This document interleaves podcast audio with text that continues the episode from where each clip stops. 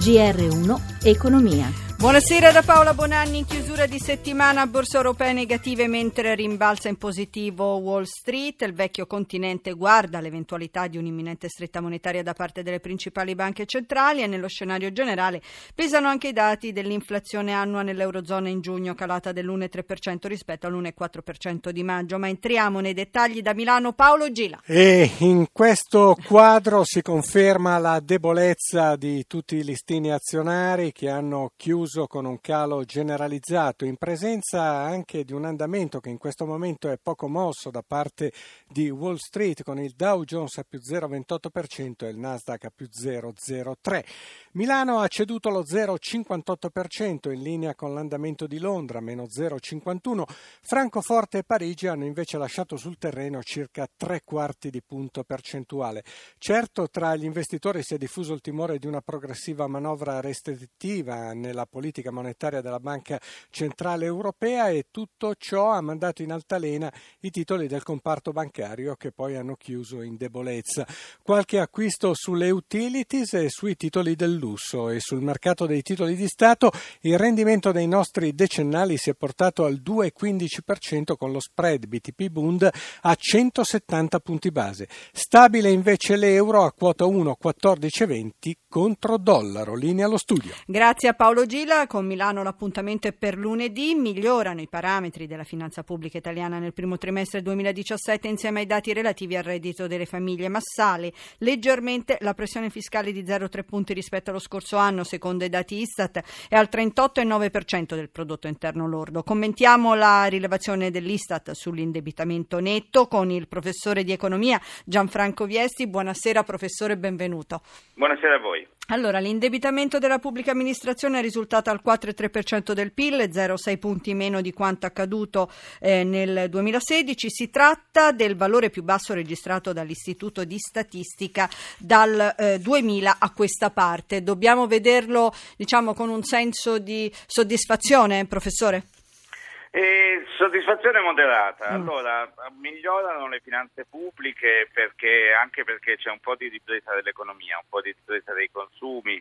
La stessa Istat dice che c'è stata una fiammata degli investimenti nella seconda metà dell'anno scorso, quindi si pagano un po' più di tasse perché si guadagna di più, e quindi la finanza pubblica migliora, ma rimane in buone condizioni anche perché i tassi sono molto bassi. Il servizio lo diceva molto bene: se questi cresceranno, che cosa succederà?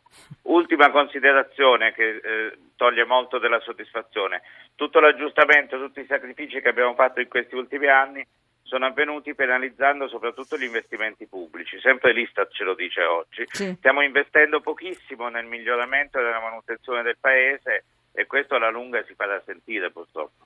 Quindi ecco, al momento tiriamo un sospiro di sollievo, ma dovremo vedere, insomma, dovremo essere un po' più corazzati per il futuro, professore. Sì, tiriamo certamente un sospiro di sollievo rispetto a dove eravamo un po' di anni fa e anche rispetto a 2 anni fa. Però tutti questi anni di austerità non saranno passati invano dal punto di vista dell'impoverimento del Paese, sia le persone che sono rimaste disoccupate a lungo, sia, parlando di conti pubblici, il fatto che non abbiamo investito, non stiamo investendo. Bisognerà recuperare, perché altrimenti la manutenzione e il rilancio del Paese, dopo tanti anni di stringere la cinghia, ne soffrono. E in una battuta questo aumento del potere d'acquisto delle famiglie a più 1,2% annuo, non, insomma, è così, è da vedere. È buono, no? È buono perché è un recupero, sono aumentati i consumi da un po' di tempo e un po' diminuito anche il risparmio, c'è un po' più di fiducia. Certamente veniamo da una valle di lacrime molto lunga, quindi stiamo risalendo la china a passo della formichina, diciamo, ognuno si faccia la sua opinione. Bene, grazie professor Viesti per essere stato con noi questa settimana, a risentirci presto. Arriva la 14ª per 3,5 milioni di pensionati, domani sarà accreditata alla posta, lunedì in banca, varia tra 330 e 650 euro. I dettagli nel servizio di Gelsomina Testa. tra i 330 e i 650 euro in più. È la cifra che a luglio riceveranno 3,5 milioni di pensionati italiani a titolo di 14ª mensilità.